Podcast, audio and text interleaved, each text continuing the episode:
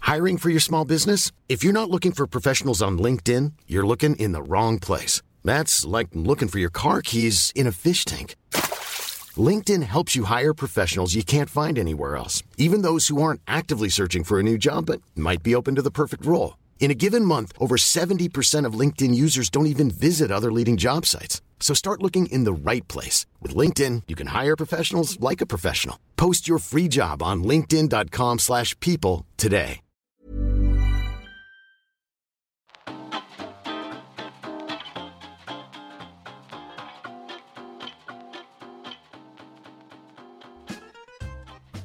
Hello, and welcome to Gays on Film. This podcast is where we, a pair of gays, talk about what we're watching. I am Declan, And I'm Ned. and in this episode, we're going to be talking everything 2022 in this special review of the year What a episode. year. We'll be talking spoilers throughout, as always, so proceed with caution. We're going to go with, you know, TV highlights, biggest dip, dis, disappointments, um, queer representation, as we're a Gays Obviously. on Film podcast. And then to round off the episode, we are going to do our top 10 films of the year list. Exciting. Well, I can't wait to get stuck in. I know. So, initial thoughts on 2022. Um, and what I mean by this is obviously, this is the most normal year post pandemic Hmm. in the COVID era of cinema. I would say we've kind of, you know, yeah, it's the most normal year. I have been to the cinema. Let me see how many times. Let me see how many times. 76 times. I don't know how to check how many I've been. Well, I just write 'Cause them you all always- down, don't I? Yeah. So I'm sure it's similar because we it go. won't be that far off. No. And then how many films have you watched on your letterbox now? Oh, Let me just consult. Let's- Um, Let's consult the box. so I do think before midnight tomorrow we might squeeze one more in, yeah, maybe.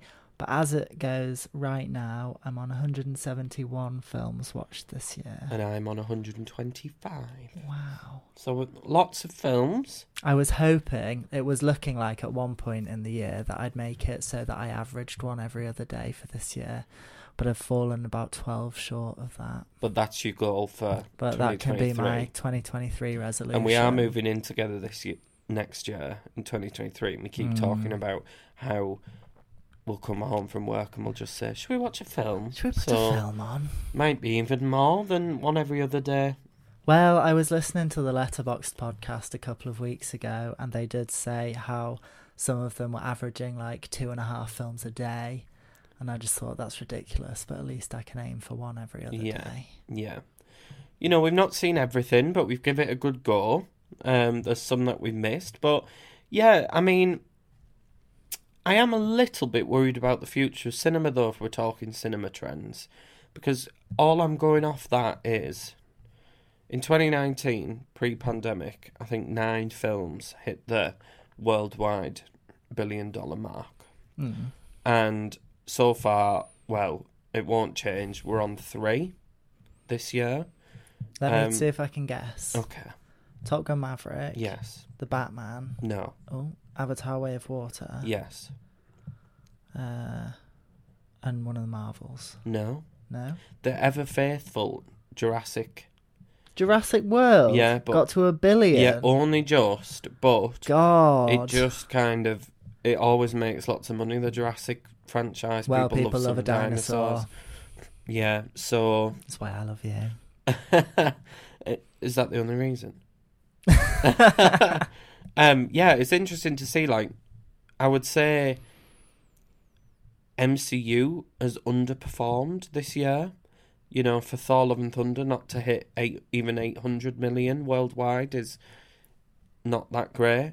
But n- none of no Disney films apart from Avatar, which is now owned by Disney, have been released in China. So if they'd have had China releases, They might have got a bit. you know, they'd at least probably got at Yeah. least another 100 million. But the highest grossing MCU film so far has been Doctor Strange in the Multiverse of Madness. Do you think, just thinking about that Disney, Pie in the Sky thoughts, I've not seen anything about it, whether Disney's improvements as far as queer representation go are limiting its audience worldwide. Horribly, yeah.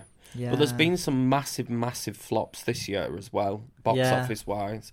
Like Lightyear, Oh, that's such a shame as well because that I didn't actually do very loved well. it. I know. Strange World, I mean that massively flopped for a Pixar film. The thing is, I think a lot of people now see a Disney film coming out and think, "Can't wait for that on Disney Plus." yeah, So not going to go that's to the what cinema. I mean by trends. Like I think a lot of, and especially with the cost of living crisis as well, Mm. I think people are getting a lot more selective. Especially with Disney, a lot of their films go on Disney Plus thirty days after cinema release, and I think Ah. it's taking away the rewatchability as well. Whereas before, you might have, if you really loved a film, you might have gone and see it at the cinema two or three times. There are very few films I've ever done that for. Hmm. No, but a lot of people, a lot of people do. Yeah. And I just think if you think it's going on Disney Plus in 30 days, then. You'll watch it once on the big screen Yeah. and then save it for later. So streaming is completely changing, especially now all the studios seem to I have think- their own. It's a very good opportunity for us to advocate for people to get cinema memberships, though, Yeah. because it makes going to the cinema so much more accessible. And one cin- your a membership for your local cinema is not as expensive as the four or five streaming memberships you're going Mm. to need That's to very see true. all of the same films, and you get to see loads of stuff you wouldn't choose at the cinema. But all I would say to that is movie studios just need to release more films into cinemas as well. Well, they do, yeah. Because if you look at how we discussed about Avatar, The Way of Water, and when we were like, oh, is that all we've seen in the cinema since? So was the last film we've seen in the cinema was Avatar, The Way of Water, and before that was Matilda the Musical. There was no real kind of counter programming. I mean, there were extenuating circumstances for some of that, though. But if you're thinking, so let's look at Christmas 2019. So I, Okay. I've enlightened you about how in America the Christmas week, week and a half is the most lucrative period in the box office, Yeah. right? If we look at what came out in December in 2019, okay? So the biggest, the big, the biggie was Star Wars, um, The Rise of Skywalker. But as counter programming, that you then had 1917, Little Women, Cats. I mean, that didn't do very well. I never But- bothered. At least there was other options. You know what I mean? Like you could, oh, if I don't fancy There was Star something Wars, for there was- everybody. yeah. Whereas this year it was like you either went to see Avatar, Or you didn't go at or you all. didn't go. So I do think studios need to be a little bit. Oh, in 2019 as well, you also had, which did come out earlier than Star Wars, Jumanji: The Next Level, which did make, you know, that made 800 million at the Yeah. worldwide box office. So there was counter programming as well. Is there anything to be said for the fact that it does take a couple of years to put a good film together? And if things were stalled from the pandemic, which they probably still are, because a lot of people still have to take time off work for being sick with COVID, don't they? Yeah. Even if there's no lockdowns, it still slows stuff down. And I also think the habit of going to the cinema, And I it think- broke people, yeah. Yeah. Changed people's lifestyles a lot. 100%, I think not many people have fully clicked back into how they behaved pre pandemic. Yeah, I mean, I just wanted to sort of maybe try and give studios a bit of credit and say, come on, we're still here, ready and waiting for when your films get back out. That's what I mean. Uh, You know what I mean? Like maybe yeah. next Christmas we'll see a bit of a better recovery because this is only really the first post-COVID Christmas. Well, that's what I was going to say. I do very much think 2023 will be the big test for Mm. cinematic experience. And yeah, the first episode that of next year that we're going to do is going to be looking at what's coming. I'm excited for that episode because I always love Trailer Trash or Treasure because I love like looking forward to the next big thing, and I think if we can get a whole year of next big things to look forward to. Um, Yeah. It's going to be exciting. I mean, the ne- the bi- if, even if we look at Christmas next year, the the next biggie is the big one for next Christmas is Aquaman two. But then you've got counter programming in. God, I'm going to have to do a full like DC You won't. watch. You won't. DC's changing. I wouldn't bother. All I would do is I would, if there's a sequel coming, I'd watch the first one. Mm-hmm. But and then not after bother all with all the these, I, one-offs. th- I'm almost concerned about how these DC films are going to do if people kind of know. Well, isn't that- it James Gunn? Yeah, no, but if people kind of know that, what's the point in watching these if everything's going to get canned and re and re remade, or like it's going to reboot itself? Um, Yeah. But next year, so the biggie's Aquaman, but then you've also got Wonka as counter programming, The Color Purple, which is a even though there is a film, The Color Hmm. mm. so Purple. we've got. Let me just go through this. We've got Aquaman superhero. for yeah, the superhero lovers out there. yeah, Wonka, as in like Willy Wonka. yeah, with Timothy Chalamet as, as Wonka. Nice. So it's a it'll have- musical. It'll have the musical lovers going, those that love our Timmy, and family. I imagine it'll be quite a family thing. Yeah. Color purple, bit more gritty. Well, it's an ad- adaptation Correct. of the musical version of The Color Purple. Oh, interesting. So is it a That's- musical? Yeah, because we've Right. already got a film, The Color Purple. Well, yeah, I know, but then- Um, but yes, it should be. And then interesting. apparently there's going to be a sequel to Ghostbusters Afterlife at Christmas next year. Although was I the haven't- was Afterlife the one we saw last year? yeah with Yeah, with um, all the kids. yeah, and yeah. it's got Paul Rudd. Yeah. Yeah. So next year I think will be the big test for Hollywood and how how does streaming find its home up against cinema? Mm. You know, do we get used to there's big tests next year. But I just want to yeah, you've said it you've said it well. Get a get a cinema membership. Like we've got a Cineworld that we use which is local. Audience have is it limitless, I think they call it an Audience. audience. Oh, That sounds right. Yeah. Yeah. so they've got their membership, or Yeah. yeah, there's- Picture House has one. Um, View View, doesn't doesn't, because but they're tickets cheap. are quite cheap Yeah. anyway. Although, actually, I was doing the maths, and I don't think they're all that cheap. If you want to go and see this, like go and see as many films as we yeah, can see, I know. I like know. they're good because we've got another one local. It's good to go to View to see the ones that Cineworld doesn't get in.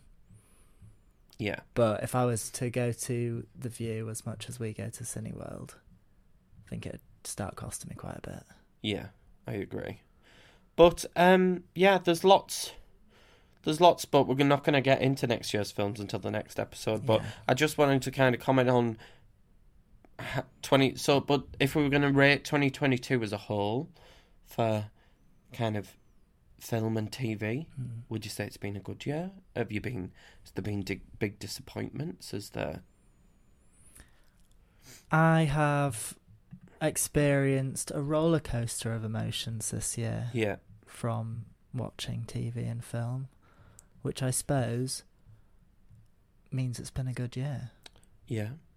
I would say that the cinematic experience with Top Gun Maverick and Avatar The Way of Water, And the Batman. yeah, That was it's Oh, good. highlighting what you go to the cinema for. Yeah. And I just think studios need to re- kind of think, right, what are people going to leave the house for? Mm. Or what if that? what are they going to um, stay, like, stay at home for? But then, you know, we're big cinema people. We're going to go see most things at the cinema. I saw, like, an argument for Avatar The Way of Water is, like, go see it at the cinema, for God's sake. oh, like, it absolutely It's has designed to be. for the like, cinema. It's such a waste to wait until you can see it at home. Yeah. when But then, the cinema has the 3D experience in full, all the sound, just it's just fantastic. yeah. But, and then someone said to me, no, I listened to the Empire podcast, and they were on about a film like After Sun, a really small, intimate film. Mm. Yeah. Could you have watched that at home? Yes, of Absolutely. course you could. But if you think about it, I would say if I'd have sat and watched af- a film like After Sun at home, I'd have been distracted. I might have looked at my phone. I might have. Do, do you know what I mean? That's why I make a point of putting my phone on do not disturb. You're know what I better at mean? that than I me. am but better like at it than after you. sun, you sit there, and after and when it finishes, that whole just sitting in the dark and Yeah. and watching it, it films stay with you. I always argue that going to the cinema and making a bigger deal of going to see something on the big screen makes a film stay with you a lot more. Well, it makes you than- appreciate it as an experience, not just as a like a time killer. You know what I mean? Yeah. And every single one of our top 10 that we'll discuss later on in the episode, we saw at the cinema. That which must is say in, something. it is interesting because there's been amazing films on streaming, and there's quite a few that will be in our um, honorable mentions. honorable honorable mentions. But I just think when you go, it makes it more of an event, and you discuss it more. I think when you watch something at home, you're like, oh right, night then, and well, you I don't also really. think watching something at home, like you might find that it's a perfectly good watch, and you might get an emotional response from a good film, like After Sun. If you concentrate on it, where, whether you're at home or the cinema, is going to give you some emotions. But the fact that you're in a room of a bunch of strangers, all watching that film and all taking something from it together, is what makes going to the cinema special for me. Very much so. So, shall we move on to looking at film from a queer film and TV from a queer perspective this year? Yes, let's. We So, are, I'm after all, A queer a queer podcast. podcast. I'm just going to throw out a load of TV and films that we've highlighted as they were either a queer film or they had good queer pr- representation. So, are you ready? Are you just going to run through them all? I'm going to run through them all and then we'll discuss. Nice. Okay. My Policeman, Strange World, Fire Island, In From the Side, Wild Hood. Those last two, we have done interviews with the directors if you want to catch up on some older episodes. Um, Bodies, Bodies, Bodies. Everything Everywhere had queer representation. Joyland, not had a proper UK release yet, But we did see it but we at the did see it film at Leeds festival. Film Festival, and I think it's getting a proper UK release next year. Wow. Bros, Glass Onion, and then in the TV kind of space of shows we've watched, Four Lives, Hacks season one and two, Heartstopper of course, The White Lotus, and then TV, a lot, a lot of queer representation that wasn't necessarily. I think TV's better at, at it as a whole Yeah. because even though a show like I don't know Derry Girls doesn't isn't a necessarily a queer show, it does feature an openly queer character and all of a friend supporter. Oh, Do you know yeah. what I mean? Yeah. So I do think t- TV is better. Well, there's also kind of hints of it in She Hulk, Yeah. bisexual character. Stranger there. Things. Stranger. There's talk of Will being gay. There is. I feel like that's going to come out next season, though. Yeah. Um. Did House of the Dragon not have anything in there? It did. Did I it? think. Yeah. I know. Um. yeah. The Although boys. representation in the Game of Thrones thing isn't always of the best quality. No.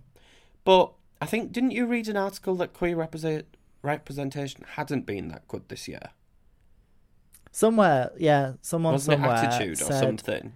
Yeah, in like in spite of all of the good queer content we're getting this year, um, I can't remember exactly what it said. I should have kept hold of this article because I couldn't find it again when I looked for it. Said something like, um, in spite of all that, it's still actually less than it was in 2019 or 2020. Yeah. I do think if I, I, I mean, ever since Netflix came about as a thing, Mm. quite often I've had conversations to say if I'd have been at younger when Netflix came about, and the amount of queer representation that they have, Oh, I'd have come out long before. I'd have come I out did. longer. Uh, where, what did you say there? long before I did. Yeah. yeah. than I did. Um, I probably wouldn't struggle with internalized homophobia the way I have because you actually see positive queer role models more than just kind of Graham Yeah. Norton on a Friday And night. like you don't have to do so much working it out for yourself. Like you can see what people have already worked out, and then work out the rest that works for you. Do you know what I mean? Like, imagine a show like watching Heartstopper when you were about twelve years old. oh my god, it like, makes me feel about twelve when I watch. well, it. exactly, and I just think it just would have been so transformative for so many people. So I think TV is amazing for it. I mean, we've seen some. Four Lives was kind of a, a harrowing account of what what happens when queer people aren't taken seriously on Yeah. TV.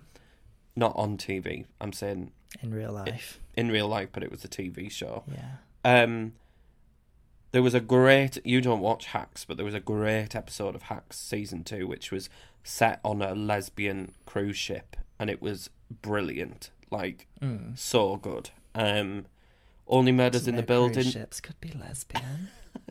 That has kind of queer character. I think Selena Gomez's character's queer, isn't she? I don't know. I well, only she watched did- season one. She dates a woman, Cara Delevingne's character in season two. So Does she? yeah, um, and just kind of it's it's a shame to see where you can under so if you look at the risk of putting a queer character in a film, you can tell why films don't do it as well Mm, because they're worried about making dollar at the box office. Yeah. Whereas telly doesn't really matter, and then a lot of the queer films that we've seen this year have either gone straight to streaming or they've been at a film festival.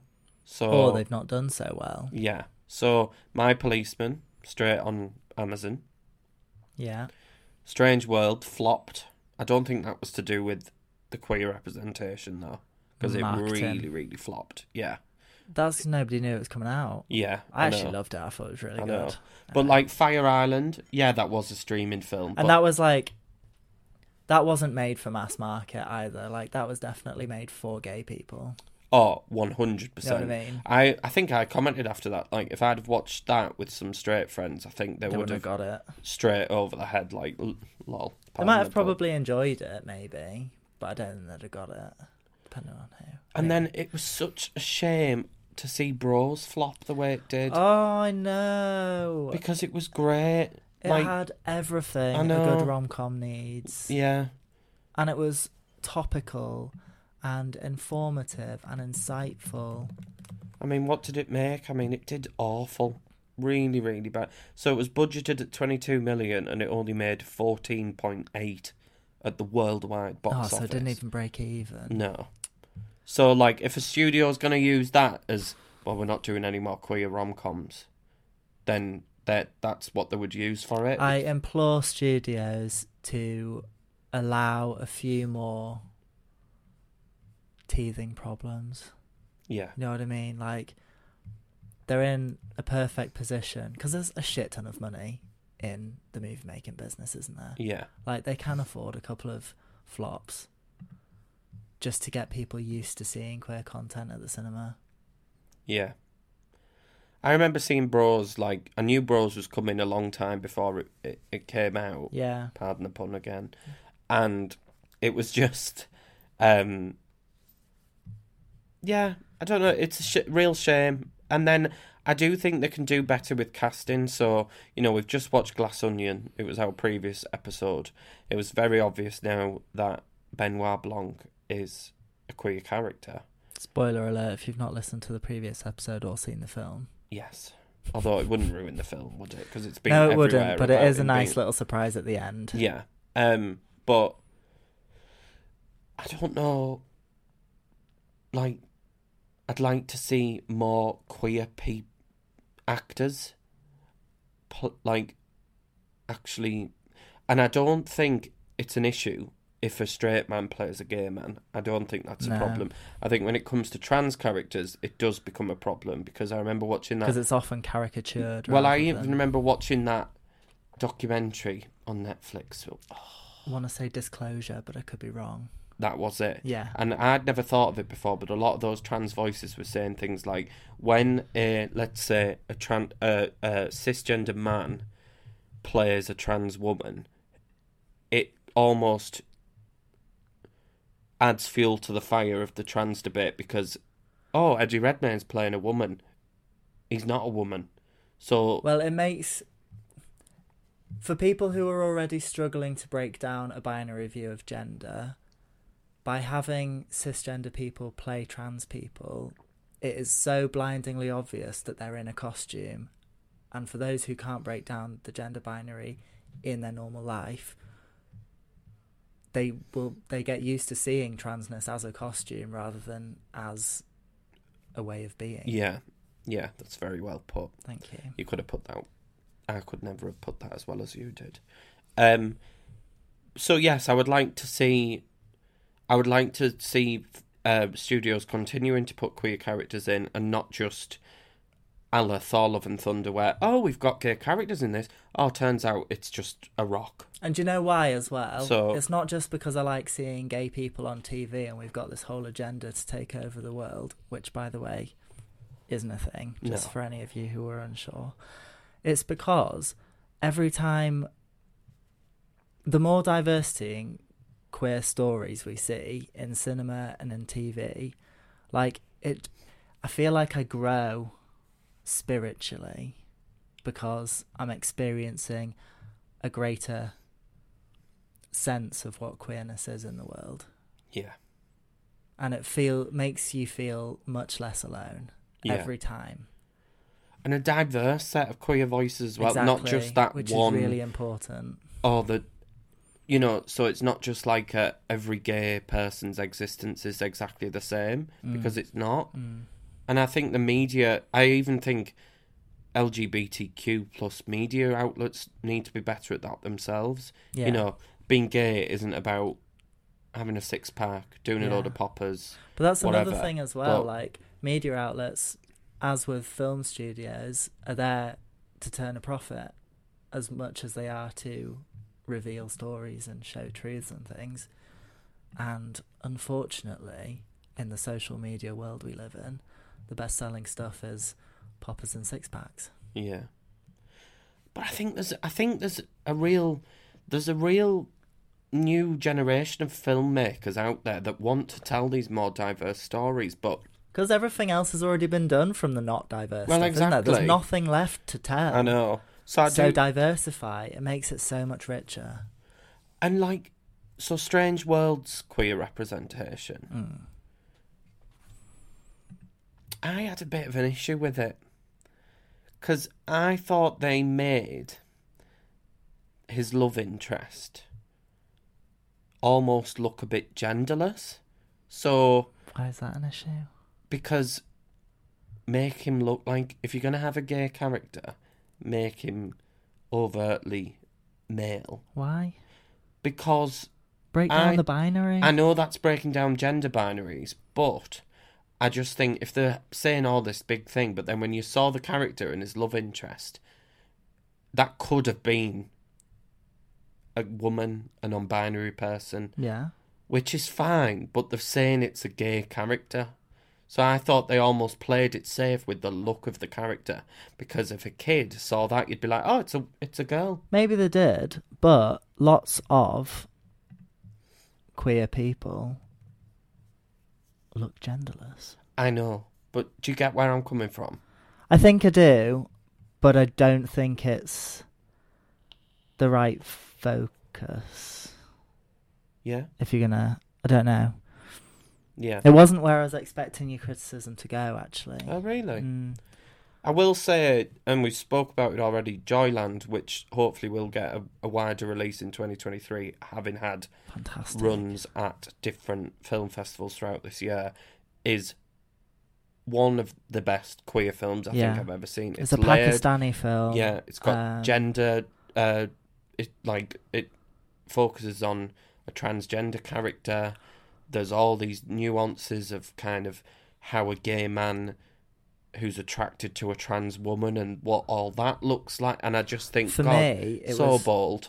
it was a really good dissection of what it is to exist in a patriarchal society from multiple perspectives like it was important to the men in the film it was important to the cis women in the film it was important to the queer characters in the film it was important to the trans and non-binary characters in the film and they all existed in this really overtly patriarchal Society. setting. Yeah.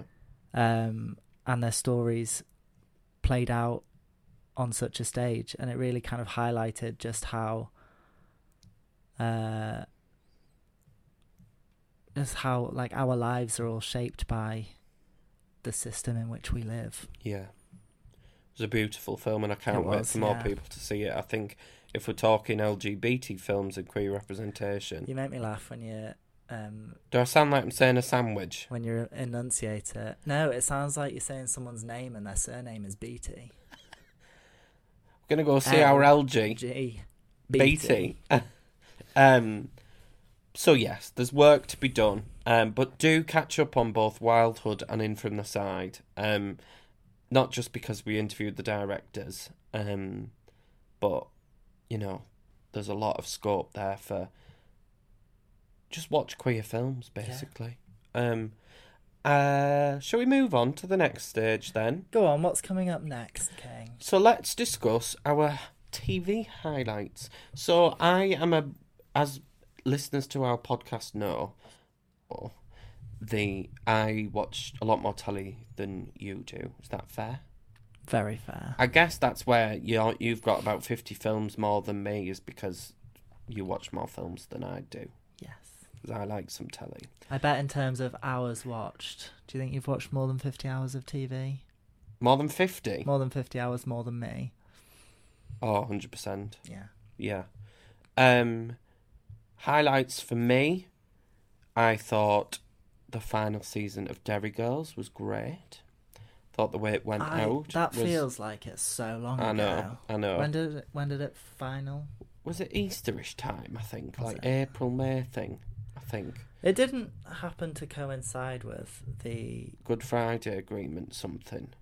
because that is the final episode was about that vote, wasn't it? Yeah, and it, they surprised us. Do you remember it said we only thought it was six episodes, and then they did a feature length I don't think I was paying Seventh enough attention for episode. that to be a surprise. Yeah. They were like, oh, surprise, we've got one more, um, which was nice.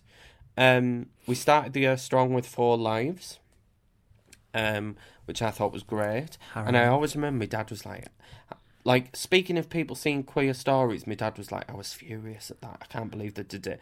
And my dad used to be in the police before he retired, and I think he saw the injustice that gay men.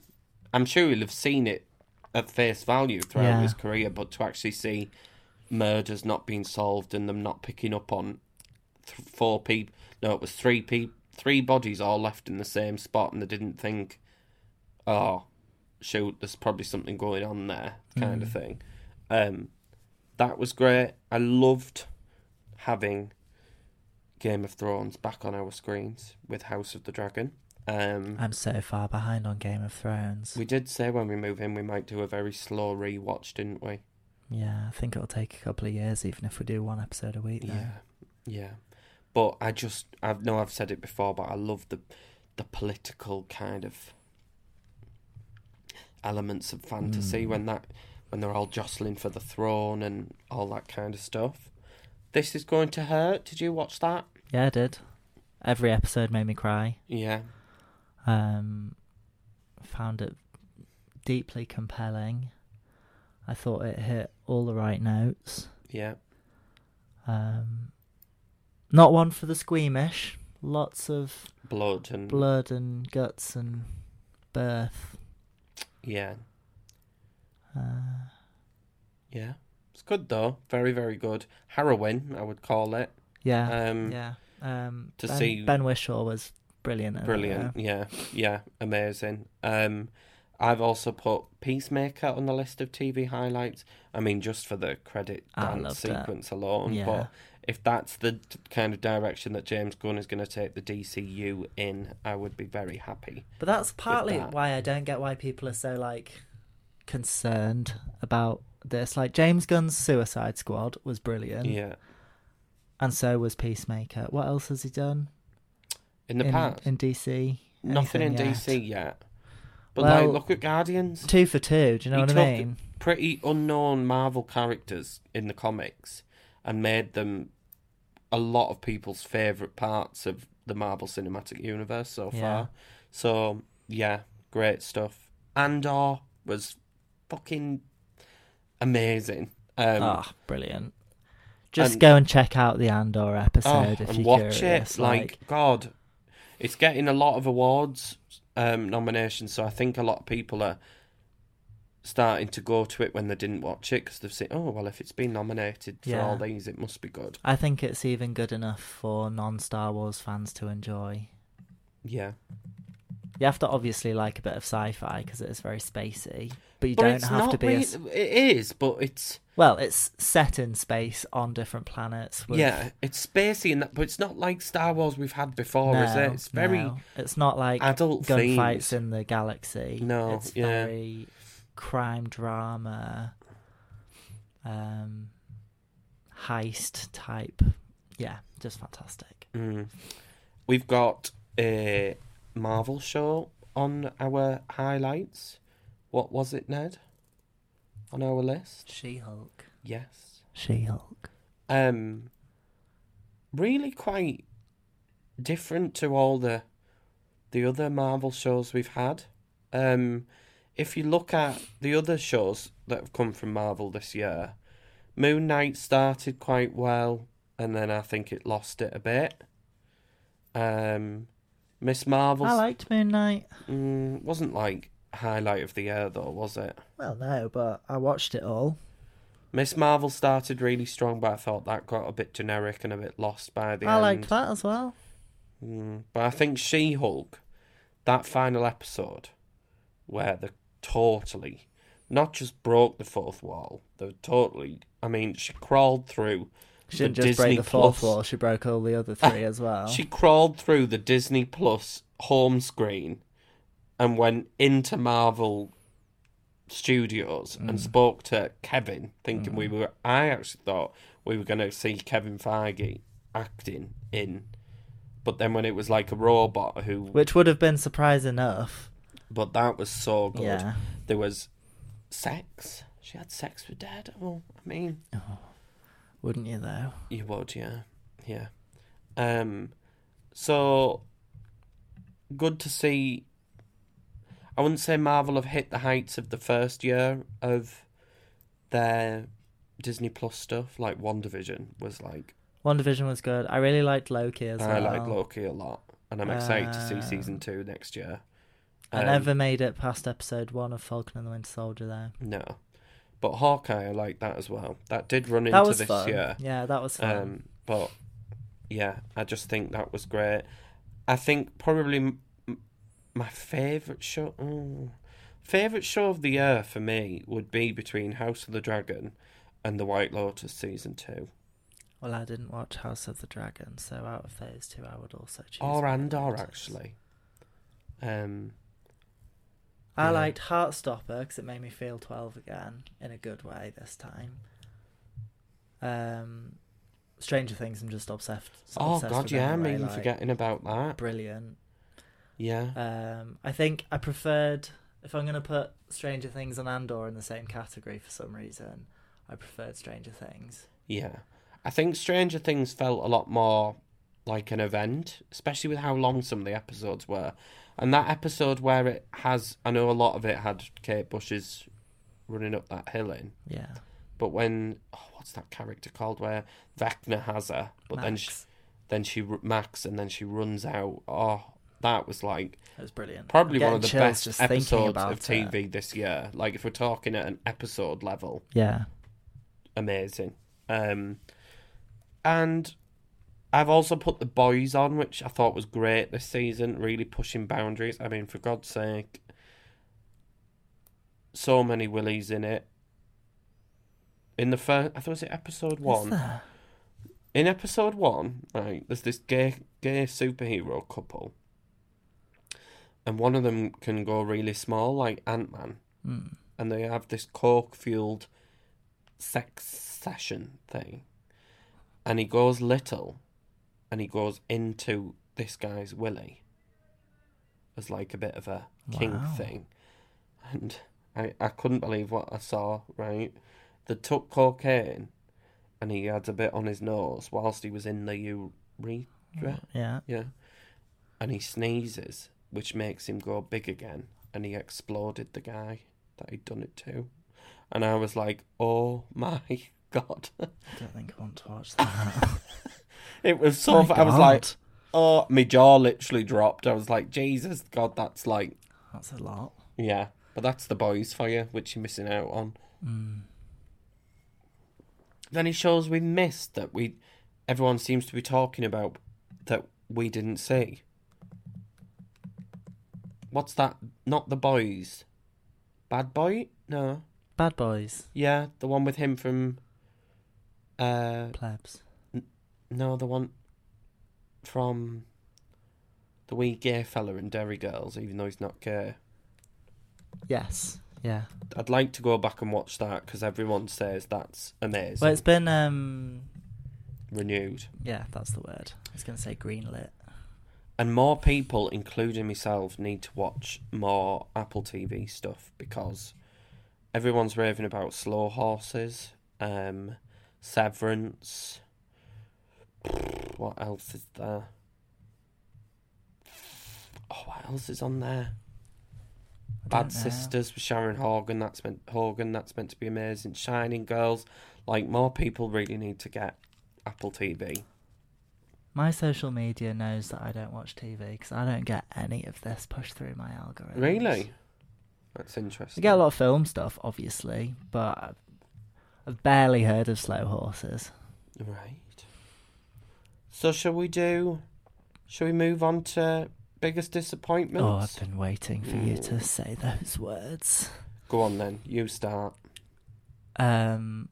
Oh, why have you got Bullet Train on this list? I can talk about that one, but Okay, well, standout disappointment for me this year was Don't Worry, Darling. yeah, I think after we watched it, I told just about everybody to go and see it, but to not expect to feel any sense of fulfillment at the end because it looked fantastic. It was a really great story. The acting was, on the most part, pretty good, particularly Florence Pugh yeah, and all of the juicy drama going off in real life behind the scenes and then the last like half an hour which was the only bit that you got any insight into what was actually going on and then it just ended yeah, it left me so cold yeah.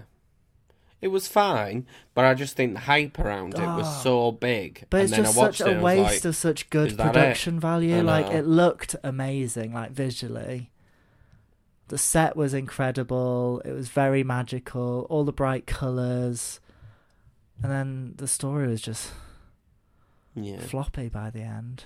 yeah, it was. Well, nobody wants it to go floppy. No, they don't. Um, I think for me, tied between the biggest disappointments is Jurassic World Dominion and Thor Love and Thunder.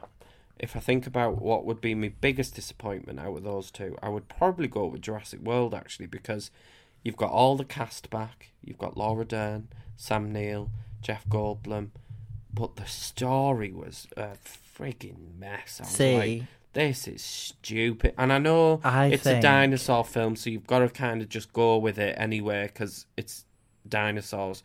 But like, it was crap. yeah, but I think Jurassic World as a revival trilogy was bad. I don't Anyway, think the first one was. Oh. it was. It wasn't a Jurassic Park though. Well, Jurassic In my Park, opinion, the first Jurassic Park is up there with a classic. Like, Mm. so you're always going to struggle with that, like getting on that level again because the the Lost World and Jurassic Park three weren't on that level. But I would actually probably say I enjoy Jurassic Jurassic Park one, two, and three better than any of these sequels that have come that's out. exactly what I mean. And so, by the time we got to the third Jurassic World, I wasn't expecting it to be much, and what I got was not much. Yeah, but I So I was wasn't because I was expecting disappointed. that cast. Oh, they've brought them all. To, they've got all the ba- band back together. Surely they're not going to waste this opportunity. And it was awful. I mean, True. I it's think, not did a I give it given. one like star? I think I don't think that it is by any means a given that bringing back the legacy cast is going to make it a good film. no, You know what I mean? but there was such opportunity there by doing that, mm, and such a big deal was made for like about their cast coming back, and then that's what we got. well, yeah, because they needed to make people want to go and see it, I know, but it was so disappointing. and it worked. Yeah. If it hit the billion dollar mark, Yeah. Only just. yeah, but like Still a bit. even only just is I know, still a billion. nine hundred and odd I know. million. Yeah. Yeah. Um, and then Thor Love and Thunder, which, if you've listened throughout the year, I've touched on and hated upon for a while. And the more I think about it, it actually, my star rating goes probably down further because it was such a, a hateful, hateful uh, MCU film. Film. God. Oh, I hated it, Ned. I thought it was so wasted. They put three storylines into one. Natalie Portman was terrible. It was like Tiger Waititi was just phoning it in. It was oh, it was truly, truly terrible. And I think they're all aware because I've seen loads of articles like Chris Hemsworth now saying if he comes back to do Fo- Thor five, which uh, he will, because Mm. it was left on a bit of a Thor will return. He's even said he'd like to get a bit back to the more serious side of Thor. There was think funny bits, everybody- but I I, think- remember thinking I should find this funny, but And I it wasn't just wasn't. laughing. The thing is, Thor was at his most popular when he started to lean into that funny side, and I think at this one, he just fell way too far over Yeah, yeah, and lost a bit of like the actual Thorness of it. Thorness. Yeah. Oh no. Oh, the sneeze is here. The sneeze is here. Um, Although listeners won't know about that former sneeze because the wire dropped out the mic. Oh, so yeah, it thanks for did. that exposure. And we also, which I Mm. can't believe we did, we walked out of a film this year. Oh my god, I know. Would you like to tell them a little bit more about it? So that what? what remind me of the director's name. Michael Bay. That was Michael Bay's ambulance. And we've put an Instagram post out today about some of our And biggest somebody- disappointments just to kind of tease this episode to come in. Yeah. And people seem to really like this film. So Who's I'm people? like, Because I've only seen one comment. no, I don't even mean on Instagram. Like, Oh. people like this film. Say Michael Bay's return to form. But it's ridiculous. It's, It's, it, I- we- stupid. I, I was like, It's were we in a bad implausible. mood? Do you remember? Honestly, I think we might have been a bit tired that week, if I recall. But I've been tired a lot of the time at the cinema and never walked out. No, It was so stupid. It was vastly overuse of drones. of drone, a vast overuse, sorry, Yeah. of drones. Yeah, Um, and then they were going at whatever, like eighty miles an hour in the back of a ambulance, and she was performing heart open heart surgery or some shit like that, or like stitching up his spleen but it wasn't even while about- on FaceTime to Yeah. another surgeon. It was stupid, wasn't it? It really Uh, was. It was stupid. just beyond ridiculous. And I don't know why I was put it in stupid. biggest disappointment because I didn't have any expectations for it either. But I really did not like that film at all. Yeah, just Um, worth telling that story to be honest. Yeah, and Bullet Train's on there. Yeah, tell me about that because I quite Because- enjoyed it. I enjoyed it. As far as I let me tell you, as far as I'm concerned, the only disappointing thing about it is that once you've seen the trailer a couple of times, you've seen the whole film. That as well. But that doesn't make it a bad film. It's not a bad film. No. We don't, as we said on our previous episode, we're trying not to do like worst lists No. or whatever. No. But I think the trailers were so good that I had such high expectations of the Ah. film, and it and they weren't met. So whoever edited that trailer, They did a Earned good job their getting me in the paycheck. cinema. they yeah, earned their paycheck. but then I was like, oh, I think did we both give it three? st- I think I, it was a three star film yeah, for me. I gave it a three star. But I wanted it to be like a four, four and a half. Like I was expecting really good Yeah. I things. think I've had Christmas fever recently because I've been throwing fours left, right, and centre. Well, normally you'd throw up fives left, right, and centre. So wow. I don't generally use a five lightly. I think haven't you said you're going to get a bit harsher with? Well, I ours do keep next saying year? that, and then then I throw a five. You're at, like, like, oh, Mrs. five Harris star Goes was to Paris." amazing. Couldn't it be better? Um, and then I've thrown a couple of disappointments TV wise in there because Obi Wan Kenobi started quite strong but was hateful in the end. I really didn't enjoy it. I thought it was just it was fanfare and nothing more. I remain neutral on it, to be honest. Obi Wan Kenobi should have been amazing, and it was just, oh, is that it? Oh, Vader's back. Oh, right, okay. And it, ugh, I just really didn't like it, and I just want Disney Plus, and when they get their act together with Star Wars on the cinema again, I want them to just brand new stories, not connected to the Skywalker's family saga at all. I want to see fresh new things, Mm. and I think that's the best way for them to go Okay. because it's a galaxy. There must be multitude of untold stories that we've not seen, but everything seems to be like, oh, the only way we can get subscribers or get people in bums on seats in the cinema is to just do Skywalker stuff all the time, and it's rubbish. Yeah. I hated when they brought the Emperor back for Episode Nine. It was crap. Stop it, Lucasfilm. So there was that, and then I've also put Rings of Power in there because this was a late addition Mm. to my disappointments, and it's very like looking back on it. So when I watched, it, I thought it's all right. But obviously, if anyone knows me, Lord of the Rings films are like up there with my. Oh favourite yeah, on films Rings of all Power. time. Now that we've watched all the Hobbit over the Christmas period, I'm gonna watch Rings of Power. Well, this year. that's the thing as well. Now we've wa- rewatched the Hobbit s- films, which actually were better than I remember. They're not Lord of the Rings, but they're better than I remember. Mm. Looking at Rings of Power now, I'm a bit like, oh, you weren't anywhere on par with that at all. Like, for how much money they spent on it, of course it looked gorgeous, but I need something more than that. So I have Interesting. put that on, and I would love to see what season two brings. Like, I'm not out. I'm not like totally done. I'm not watching anymore because it's Middle Earth, and I love the characters and the stories, and there's a lot of potential there. But they need to tap into that potential a lot more for me. yeah. Okie dokie, We're gonna go to an ad break now. we are, and we'll be back with our top ten films of the year, as well as some honourable mentions. Which way round are we gonna do it? Honourable mentions first. Let's do it. Yeah. Back after this. One size fits all seemed like a good idea for clothes Nice dress. Uh, it's a it's a t-shirt. until you tried it on. Same goes for your healthcare. That's why United Healthcare offers a variety of flexible, budget friendly coverage for medical, vision, dental, and more. So, whether you're between jobs, coming off a parent's plan, or even missed open enrollment, you can find the plan that fits you best. Find out more about United Healthcare coverage at uh1.com. That's uh1.com. Nice. Yeah.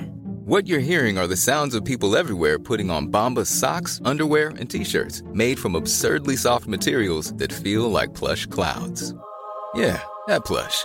And the best part? For every item you purchase, Bombas donates another to someone facing homelessness. Bombas. Big comfort for everyone. Go to bombas.com slash ACAST and use code ACAST for 20% off your first purchase. That's bombas.com slash ACAST, code ACAST.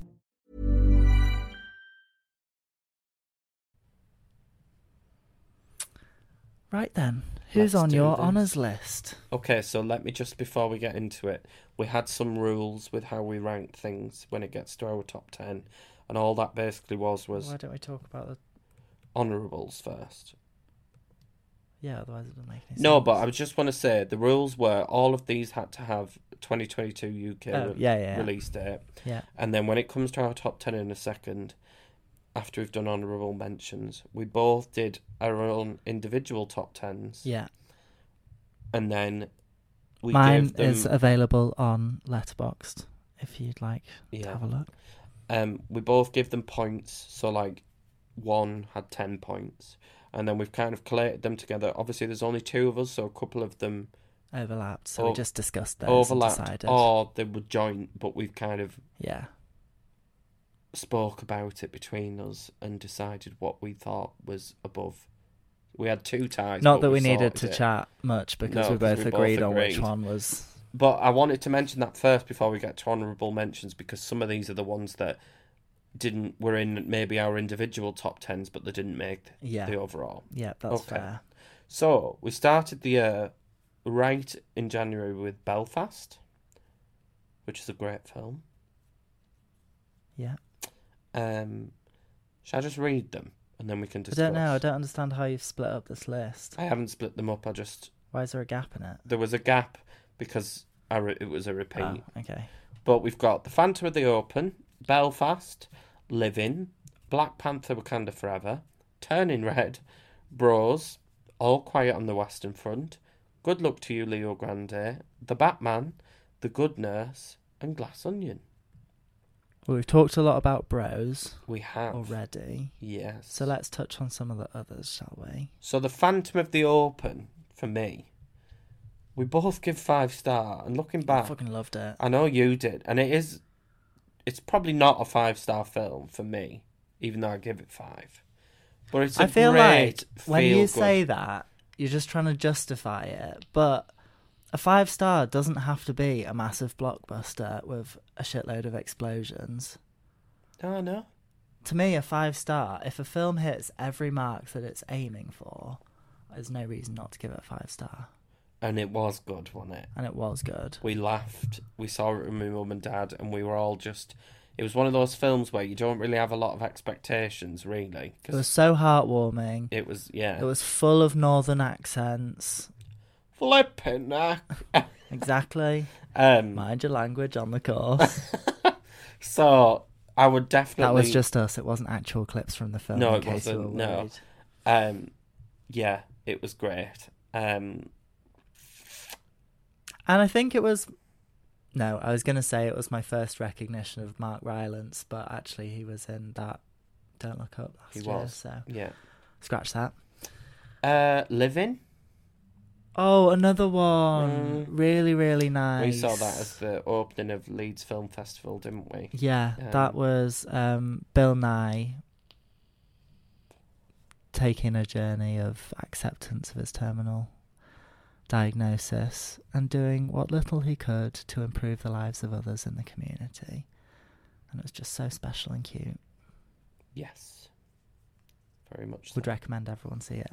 And that girl from um, what's her name, Amy Lou Wood, Yes, from Yes, Sex from Sex Ed Education. was in Mm, yeah, there she too. was great. Brilliant.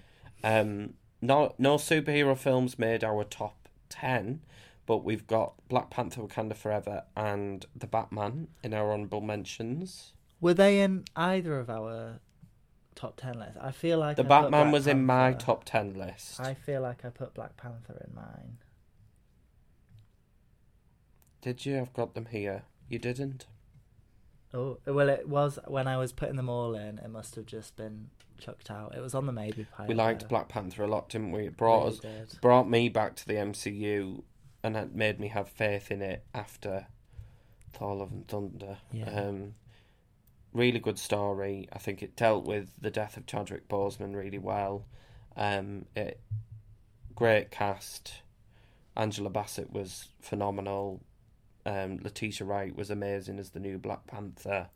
Um, Tenok Huata as why have I forgot his name? Namor was a great villain. Mm. Um, just all round great story. Yeah, cracking. And the Batman, I mean, that was in my top ten list.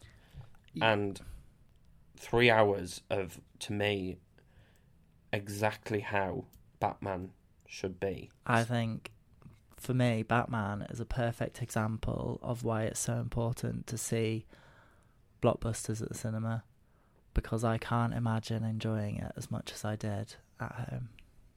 that I mean, some amazing sequences. I mean, the way it was shot in that nightclub was like the the But that's what I mean. I the, the needed car chase. The was- trouble is, I needed the darkness of the cinema to see what was going on on screen. If I tried to watch that at home, there'd be reflections here, there, and everywhere, and I'd see nothing. yeah, you'd have to watch it when it's dark, wouldn't you? And I'd need the subtitles on, yeah, so because you know, I lip read quite a bit apparently. yeah. Um, but just all round great, and I can't wait to see. James Gunn talking of DC has said that that side of Batman, whether it gets folded into the main DCU, we don't know, but it's safe that Robert Pattinson's version. yeah, We've got some TV spin offs coming as well um, Right. on HBO Max, which we'll get on Sky Atlantic. So that whole, I'm excited to see more of this Gotham from what we've seen. yeah.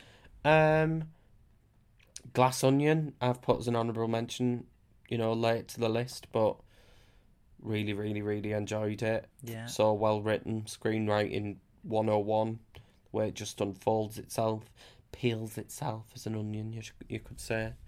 Um, Reveals each layer yeah. like Shrek. Um, foreign language film, All Quiet on the Western Front. Harrowing, I'm going to use that word again, but just Not enough people realise it's foreign language though, because No. Netflix does Don't- default to a dub. to an English dub. So you see in German speak English, which is a bit weird. Well, all Anywhere he's seeing but- is just like people with posh 1940s British ac- Yeah. no 1920s British accents. But what makes this film? I mean, Not there's a even lot. 1920s, is it? 19 teens. Of, there's a lot of people. There's a lot of things going for this film, but I do think what's interesting is for us to see a film from the the German Nazi perspective and how. It wasn't Nazi yet. oh sorry just the german perspective which in a lot of war films uh, you know they're the baddies they just get shot or whatever but in this it was like doesn't matter what side of the war you're on if you're low down in rankings we're all just pawns to I think what it political did. Yeah. uh, It, means and egos aren't we it revealed the. Yeah, exactly that. Like, we are at the mercy of essentially the aristocracy yeah when they have their petty fights about rich people problems. yeah just yeah just Yeah. amazing i think between that and then 1917 a couple of years ago war films I still haven't seen that. are great Really need when it. there really are kind of a a proper critique of everything war. Yeah. Um, so I would really look at that on Netflix if you've not seen that because Yeah. it's amazing. Do you like to pick another one out of our honourables? Uh, good luck to you, Leo Grand. Yeah, Um, great film. really enjoyed it. Really tender. Um, Emma Thompson, like oh yeah, I said it and I said, I Cracking. know it sounds almost a bit demeaning, but to say she's got some balls for what she did, she really does. She stood naked in front of a mirror. as a middle-aged woman, I know. You don't don't see a lot of stories like this. and like I can't speak for middle-aged women who watched it, but I would like to think that, you know, similar to how I was saying earlier about like seeing yourself on screen is so important to us as queer people. I'd like to think that middle-aged women seeing themselves on screen is as important. and you to know, them. we've got a few middle-aged women that are very important in our lives, and I just think to see their stories or their perspective on life when they're at that age and they're divor- divorced and they still like sex and they still want to have some form of kind of sexual awakening Hmm. in the 40s and 50s and yeah, older. Like stories like that don't get told, especially that it went on the cinema Yeah. as well. It was just an all round, really, really, really good film. yeah. Um, and yeah, Emma Thompson, love her, Mm. Mm-hmm. Dame Emma Thompson, great stuff.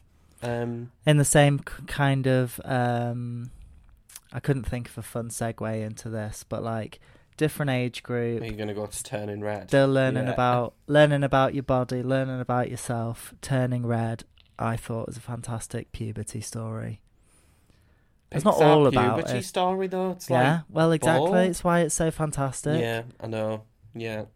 She turns into a panda, which basically is like she's come on a period.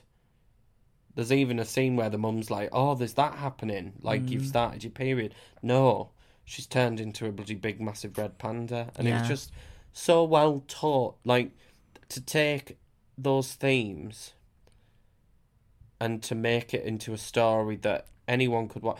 And to me, if like if we when we and have it still hit all of the pixar yeah. buttons that you wanted Like if it we to have hit. kids and you want and you had a you had a daughter to maybe open up a conversation about puberty and periods and getting older. well especially for us as two dads yeah.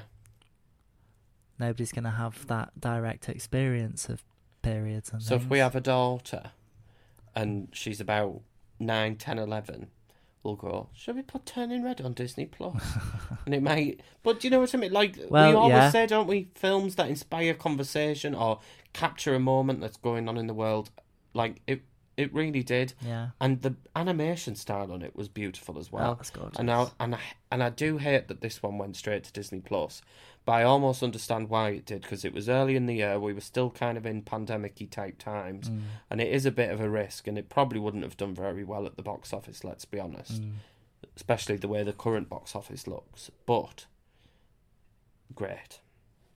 Um, we've spoken about bros quite a bit when we're talking about queer stuff, but definitely worth keeping it in the honorable mentions here Yeah. though Um, And then the last one I, I put in was The Good Nurse, um, which I don't think a lot of people have seen because it's, you know, it was on Netflix. It's quite a niche film, but it was just do you know the what two i think performances and to have it from the female the friend perspective of, of Jessica Chastain. I mean, I love Jessica Chastain so much, but she was just really, really great. And as a film, like, if you're a bit of a nerd about what goes on off screen, one of my favourite things about The Good Nurse is how they helped Jessica Chastain embody a nurse with a heart condition. Oh, they put that. And they put that little earpiece in her ear and they'd play like a heartbeat racing every time that this nurse was supposed to be experiencing the symptoms of her heart condition.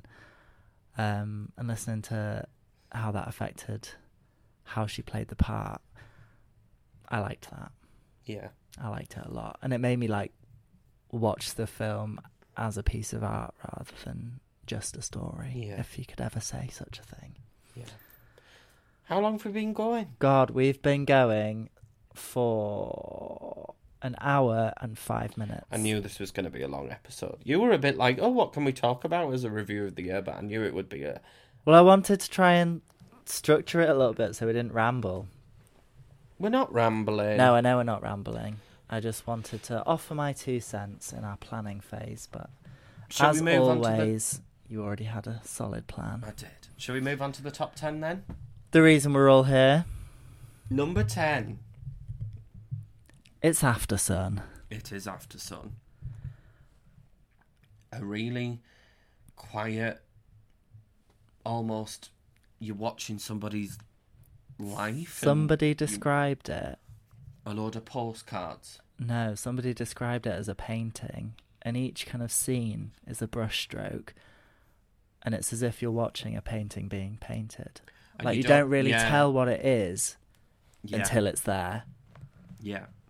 and I can't think of a better way to put that. Can't really credit anyone for the idea because I don't know where we saw it. It was on YouTube somewhere. Yeah.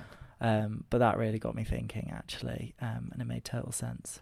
And a film that doesn't leave you for quite a while after seeing it as well. Now I still think about it. Yeah, I do. feel like I've got to know some complete strangers I think it's on quite a personal level. Paul Mescal's performance is phenomenal. Um, Ah, I love him. I think um, just the way Oh my god, that one's queer representation as well. is there. Well, it turns out that she has a, a female partner at the end. Oh yes, yes, So- very true. Spoiler Um, alert. But yeah, um, watch it and put your phone on do not disturb and just watch it. Yeah, you and don't want to really be just- distracted on this no one. because you it it it's a film you could very easily get distracted by. But if you're into films and you don't mind a film being quite low key and quiet, go for it because by the end, when you step back, taking that metaphor, when you step back and look at the full painting at the end, you Yeah. will be. wowed Yeah, by and it is. It's one to concentrate on, but it's not too long, yeah, so you don't need to worry about concentrating for longer than you can. number nine. Number nine is The Northman, It certainly is, and I an epic. fucking love this film. Like, it didn't make your top. I think this came in due to my top ten because it was quite high in mine. Yeah. And I just thought Robert Eggers has been given a bigger budget. He's absolutely gone for it. He's not changed like the way he directs films. He's not kind of thought, oh, if this needs big box office, um, uh, how do I say it? If, you know, if I've got a bigger budget, I've got more responsibility to kind of rein it in a bit. He totally did not, and it's wacky. it's batshit crazy. The visuals are phenomenal, um, and just yeah, I can't really say any more about that film to be honest. I mean, other than to repeat what we've probably already said before, in that it like it lies in the ilk of things like Gladiator and another what's it? I don't know, but yeah, it did. Like just brilliant, old timey, massive adventure. Yeah, I probably can't add anything else, so I'm not gonna not gonna go on. Cool. Number eight then. Late to the party. Avatar: The Way of Water. I think Yeah. you should talk about this one. Why? Well, you liked it more than me. I, I did, did like really it a like lot, it. but I thought from a cinematic point of view, you know, Do you know, it took from the word go, it took me in and it kept me on tenterhooks until well into the credits rolling. yeah, it was great to be back on Pandora. I was on Pandora, I was learning about the planet, the ecosystem, the AWA, like ah, just all of I it. think And it our set episode on itself it- up so well Yeah. for the rest of the saga. I listened back to our episode and I thought, if these Avatar films really capture what's going on with the environment and the world through the 2020s, I think it's really tapping into something there. Which I kind of I don't see how they couldn't. No, I know. Yeah, Knowing It's that making- he's kind of written these over the last couple of years when people are finally seeing the light on climate change um, and environmental degradation. Like, I can't see it not being, you know, one of the most relevant film franchises of our time. yeah, And So that's why much it's in for- the top 10. for no cu- pop culture impact when it's currently at around 1.2 billion, and it's probably going to make, I would say, wouldn't I wouldn't be surprised now if it ends up on about two billion. So Let the James haters eat their Cameron, words. I'm not going to give give us them all any of the Avatar airtime. films that that you uh, have planned, and yeah, go Yes. for it. Can't wait for more. Number seven is She Said. Yeah. Um, now I love kind of a newsroom drama. Kind Me of thing. too. Um, I loved. Oh, what's that film? Get me Erin Brockovich. What's that other one? Get me. Spotlight. Thought Spotlight, was Spotlight? fantastic. I You've don't not think I've seen seen it. Spotlight, have you? About No. the uncovering of the Catholic Church and the, the things that No, I went on. haven't. But that it was very much that ilk, and I think we've mentioned on a previous episode. It it was told from the perspective of the women and the victims, rather than giving any attention to Harvey Weinstein and Yeah. the other abusers within Hollywood. Um, Yeah. Excellently acted by all involved, um, and just go watch it because it's it's great. It is, yeah. Number six, Ned. X. Just brilliant. Yeah. It oh, a film that proved its own point. You can make a good dirty movie. Yeah, you can. Yeah, we loved it. I remember thinking that sense of dread. I remember that scene where she, she she gets in the water and the alligator is almost stalking her, and she just gets out of the water, and and I was Yeah. on like tenterhooks. I was like, oh my god, and it just sold like you were just sold, weren't? I, d- I- I Oh. Absolutely loved it. totally loved the film, and And I can't wait for Pearl. the sequels. yeah, Is a prequel? I think Pearl's a prequel. I'm not sure what's happening with the other one. Is it called Maxine? Yes, Yeah. And I think Pearl's a March release date now in the UK. Oh, Okay. Jenna Ortega, brilliant. Obviously now she's gone on to bigger things with Wednesday and holding that franchise up. Mm-hmm. Um, but just a great, great horror film that I adored. Um, Yeah. And I don't think it's often that horror films necessarily make it into a top ten list, but No, it's quite a niche genre, I mean it was qu- really. really high on yours, um, your individual one. Um, Yeah, I think I put it third. you did. Um, Loved it. but yeah, great film. Tell me what's at number five. Number five is was it was it a Danish film? I think Swedish, Where's Oslo? Norway, Norwegian film. I think. Yeah, Um, because the they were worst talking about person in the Oslo world. loneliness. Yeah. Um, very strong sense of place. You felt like you were living in Oslo with the characters. Yeah. Again, a film that not really about much other than just No. following somebody's life. And but for a film that's not about much, it was surprisingly long in its runtime. Oh, but yeah, it don't was. let me don't let that fool you into thinking that's criticism because actually it finished and I could have probably sat through at least another hour and a half just watching it was this just girl fascinating, live a wasn't life it? like really really cool. Yeah. Am I boring you? No, sorry. No, I just needed No. to reply to something. Sorry. Okay. But yeah, really, really like foreign language film. And I've told, I've said on this podcast since Parasite, I'm sorry, none of us are ever seen again. And I can't watch subtitles because loads of our generation watch Netflix with subtitles. I was going to anyway, say, you're all so- liars anyway. Everybody's got uh, Netflix set as default with subtitles on. Yeah, exactly. Exactly. Um, but yeah, number four. No. Nope. Um, Oh, I thought you were going to like joke then. Why Nope. won't you tell us what's at number four? what is at number four? Nope. Answer me. um, Silly. Jordan Peele's follow up to Get Out and Us. Us. Um,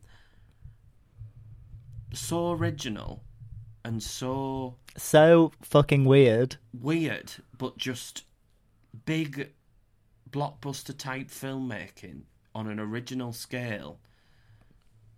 A completely original story, shot amazingly, so intriguing. And two incredible lead performances. Yeah. Or like Kiki Palmer in that. I mean, Daniel Ku- Kaluuya always, I mean, is phenomenal in everything he does. But I think Kiki Palmer is. I think some people say, oh, well, she's a comedic actor. You know, not. You Mm. know, she's not putting amazing, but, but she was so good and so funny. Um, and just a a great summer film. I think it came out in July. Um, it's just amazing. I Just, loved it. yeah. We're into the top three now. Oh my god. Do you want to do number three? Bronze position. Hmm. The Woman King. The Woman King. Yeah, Not the Woman King. King. The Woman King. Um, Viola Davis's magnum opus, as she called it. That's your phrase of the year. I love it. You've said it three times, and I, I bet just you've read never it, and said then it when I before. read when she, I read the interview, and she was like, "This is my magnum opus, which is like your best ever thing." And when I watched it, I thought, absolutely, Smashed totally it. was like. Yeah. I think there's been some kind of unfair criticism about the story and about how it kind of shows slavery, that the tribe that wasn't involved in slavery, but I didn't get that from it. I, I got didn't get that They either. were all kind of involved, but they had, kind of had to be because there was no other way to operate, and they were very conflicted about it. And whether or not that's true, you know, we only go off history books, and they're not perfect either. But and- this was trying to tell a story that's not told in the history books. yeah, So like, yeah, you can you can know what you know from the books, but the books don't tell you everything and you know, some books are more popular than others. yeah. And I just thought the action was amazing. Lashana Lynch is having an amazing time. Oh, yeah. like and her performances Really this year. strong I mean, I point can't- in off her the top of my career. head, we've had. She's been in The Woman King. She was in Matilda. She's got some range Mm. with her roles, and I can't wait to watch her career um, moving forward. Either. Me neither. So top two, we're on to now, and The silver medal goes to so these were tied, but we, as we said earlier, we agreed on it. We didn't even really have to had to like discuss it though. No, we just went. I just said what I thought and you were like, Yeah, I was Yeah, I gonna say agree. that. So number two is what I have called a savior of cinema, Top Gun Maverick. True blockbuster cinema at its best, corny in parts, daft but just over the top. The, s- It the- knows the exactly what it filmmaking That is. was on show with how it was all they were all in the jets and it was like you wanted to get up out your seat and clap at p- times. It was just, yeah. And I'm so happy to see it make so much money because that had rewatchability. I mean, we've seen, I've seen it three times. Have you seen it twice in the cinema? Twice, yeah. and it's just every time it, it oh i just love it and tom cruise is amazing and i know people are like oh scientology looking at you patrick my brother but if you leave all that to aside i think um it was just amazing i remember I, it was you know i almost felt emotional It was like a religious experience being in that IMAX Oh, screen. God. No, it was. It was like being in that IMAX screen after all the shit we've been through in the last few years with COVID and not being able to enjoy that communal experience in the cinema. It was packed. My mum and dad drove down to watch it with us and my brother, and we were just like, fuck me, that was class. Two hours of entertainment, just. Yeah. Religious experience. Genuinely. Genuinely. Great. yeah. Spiritual. Transcendent. Yeah. experience. Which, going now on to our favourite film of the year. Drum roll, please. Everything, everywhere, all at once. Oh my god, I can't say enough good about this. I can't- absolutely loved it. It was hilarious. It was complex. Um, it was weird. It had some of the best actors in it, and oh, it was just it was understated in the most perfect way, and it was over the top in all of the best ways. but it was like you were like, "What the hell is happening?" And then it had that meaning of like, what's the word where you think negatively of the world? The donut. Nihilism. Yeah. It had that like, no, it was almost like it made you question. Oh well, nothing matters really in the scale of the multiverse. So just crack on and get on with your life and just enjoy it. But then it had that message. It's like but all nothing the fun- matters. Oh no, nothing matters. But then you're like, oh shit, actually, nothing matters. Let's just do it. but so entertaining with So that message as good. well. Like, Yeah. all I mean, we had sausage fingers, we had dildo fights, we had people jumping on top of butt plugs, we had real just stupid shit. like Jamie Lee Curtis looked like she was having the time of her life. We had that ratatouille bit, but it wasn't ratatouille. It was a It was a raccoon. in the raccoon. head, like, oh, just and the fact that it did well and A24 like marketed it so well, they give it an IMAX release, which for a small independent film you don't Did get we very see it often. on IMAX? We didn't see it on IMAX, but Oh, it did I was have an gonna say, I IMAX don't release. remember that. And it's just a great original story that doesn't happen very often anymore, and it was just overall a fantastic, perfect five star film. And extra kudos for having a uh, openly bisexual character. Very much so, yeah. So a win on all fronts, if you ask me. Do you think that's us done then? Just go watch these films, guys, if you're not. Oh, yeah. fucking do it. Yeah. And what a year we've had. no, that's not actually the right script, but. And that's all for this time. 2022, it's over. If you've enjoyed this episode of Gaze on Film, please subscribe, rate, and comment on your podcasting platform of choice. Don't forget to follow us on Instagram and Twitter. We're at Gaze on Film Pod. Search for us on Letterboxd. Links are in the show notes. Yeah. We'd love to hear your thoughts. So, f- can't get my words out. Especially on so all do, of these. So do feel free to drop us a message and tell us what your favourite films of this year have been. I have been Declan, And I have been Ned. and this has been Gears on Film. See you in 2023. Thanks for listening. Happy Bye. New Year. Happy New Year. Bye.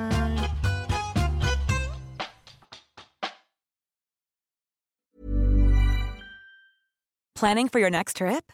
Elevate your travel style with Quince. Quince has all the jet setting essentials you'll want for your next getaway, like European linen, premium luggage options, buttery soft Italian leather bags, and so much more. And is all priced at 50 to 80% less than similar brands. Plus, Quince only works with factories that use safe and ethical manufacturing practices. Pack your bags with high-quality essentials you'll be wearing for vacations to come with Quince. Go to quince.com/pack for free shipping and 365-day returns.